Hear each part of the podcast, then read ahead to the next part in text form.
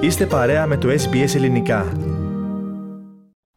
SBS Ελληνικό πρόγραμμα, στο μικρόφωνο ο Στέρικος Καστελορίου.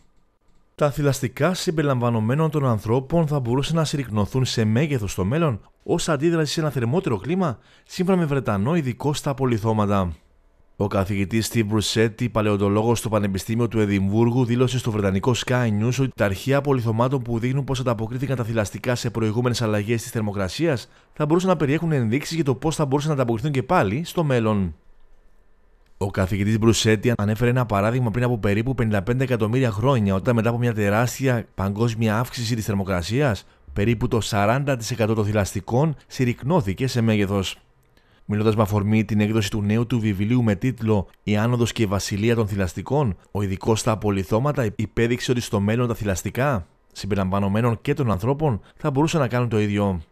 Όπως είπε, τα αρχεία των απολιθωμάτων περιγράφουν λεπτομερώς πολλά παραδείγματα ανθρώπων που βρέθηκαν σε νησιά με λίγους πόρους και σκληρό περιβάλλον, με αποτέλεσμα να γίνουν μικρότεροι σε μέγεθος για να επιβιώσουν. Αυτό όμως δεν πρόκειται να συμβεί από τη μία μέρα στην άλλη, αλλά σε πολλές δεκάδες ή εκατοντάδες γενιές, υπογραμμίζει. Δεν είναι κινδυνολογία, δεν είναι τρομολαγνία, απλώς κοιτάζουμε το αρχείο απολιθωμάτων και λέμε: «Κοιτάξτε, κατά τη διάρκεια της ιστορίας της γης η θερμοκρασία έχει αλλάξει πολύ. Αυτό που συμβαίνει τώρα δεν είναι καινούριο, τα αίτια είναι καινούρια, επειδή το προκαλούν οι άνθρωποι. Αλλά στο παρελθόν η υπερθέρμανση του πλανήτη έχει συμβεί και τα ίδια έπρεπε να αντιδράσουν, έτσι, ίσως αυτό συμβεί και στο μέλλον», είπε χαρακτηριστικά. Στην Αυστραλία τώρα, ενώ η ενεργειακή κρίση στις ανατολικές περιοχές της χώρας βαθαίνει, η κυβέρνηση της Δυτικής Αυστραλίας ανακοίνωσε σχέδια για την πλήρη εγκατάλειψη της ηλεκτροπαραγωγής με καύση άνθρακα. Η κυβέρνηση ΜακΓκάουαν θα κλείσει τα 2 αναπομείναντα κρατικά εργοστάσια άνθρακα μέχρι το 2029 και θα διαθέσει δισεκατομμύρια δολάρια σε ανανεώσιμες πηγές ενέργειας για την αντικατάστασή τους. Σε μια ανακοίνωση ορόσημο, ο Πρωθυπουργός της Πολιτείας Μαρκ ΜακΓκάουαν και ο Υπουργός Ενέργειας Μπιλ Τζόνστον αποκάλυψαν ότι ο κρατικός πάροχος ηλεκτρικής ενέργειας Synergy θα κλείσει τους αναπομείνοντες σταθμούς άνθρακα έως το 2029.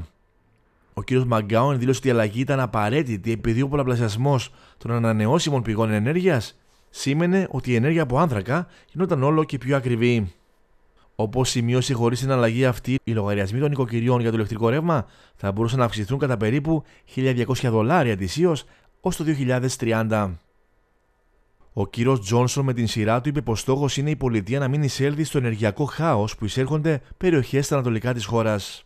We can have a better outcome for Western Australia and we can avoid the huge chaos with the huge price rises that we can see on the East Coast. This is about avoiding those sorts of situations. By managing the transition. Στο πλαίσιο αυτής της προσπάθειας, η πολιτιακή κυβέρνηση θα δαπανίσει $3,5 δισεκατομμύρια σε διάστημα 10 ετών για την κατασκευή δυναμικότητας ανανεώσιμων πηγών ενέργειας για την αντικατάσταση της χαμένης παραγωγής. Ακούμε και πάλι τον Υπουργό Ενέργειας της Πολιτείας, Bill Johnston.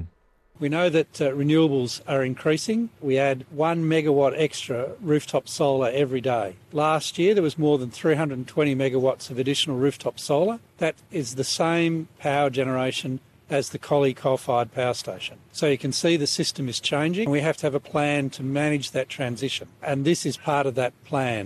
Περίπου 1.200 εργαζόμενοι στους 2 σταθμούς ηλεκτροπαραγωγής θα επηρεαστούν, με ανθρακορύχων να τονίζει πως οι ζωές αρκετών οικογενειών θα καταστραφούν οικονομικά, εκτός αν κάποια άλλη μεγάλη βιομηχανία δραστηριοποιηθεί στην περιοχή.